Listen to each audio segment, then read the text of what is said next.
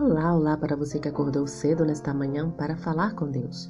Hoje é domingo, dia 17 de janeiro de 2021. O título da nossa lição de hoje é Novidade de Vida. Porventura, ignorais que todos nós que fomos batizados em Cristo Jesus fomos batizados na sua morte? Fomos, pois, sepultados com ele na morte pelo batismo, para que, como Cristo foi ressuscitado dentre os mortos pela glória do Pai, assim também andemos nós em novidade de vida. Romanos, capítulo 6, versículos 3 e 4. Daniel, um jovem numa terra não cristã, após ouvir a boa notícia do Evangelho, deixou seus costumes pagãos e se tornou seguidor de Jesus. O novo cristão andou por sua vila convidando amigos para irem à sua casa no dia seguinte a fim de testemunhar um evento muito especial. Disse-lhes que seria sepultado no jardim da frente e queria que todos estivessem lá.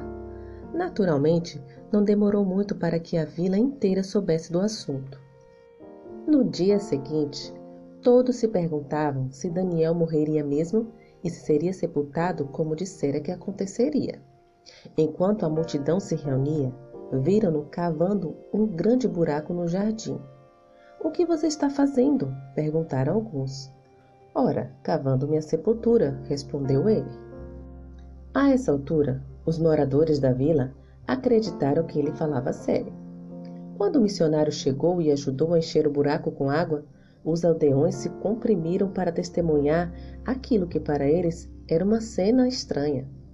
O missionário conduziu Daniel para dentro da sepultura líquida do batismo e o emergiu. O rapaz subiu como uma nova pessoa em Cristo.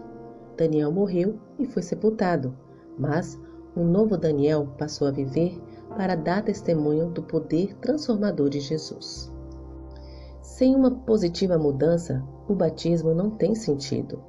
No texto bíblico de hoje, Paulo nos informa que, assim como Jesus morreu, foi sepultado e ressuscitado dentre os mortos, assim devemos morrer para o pecado, sepultar nossa vida pecaminosa na água do batismo e ressuscitar para uma nova realidade em Cristo.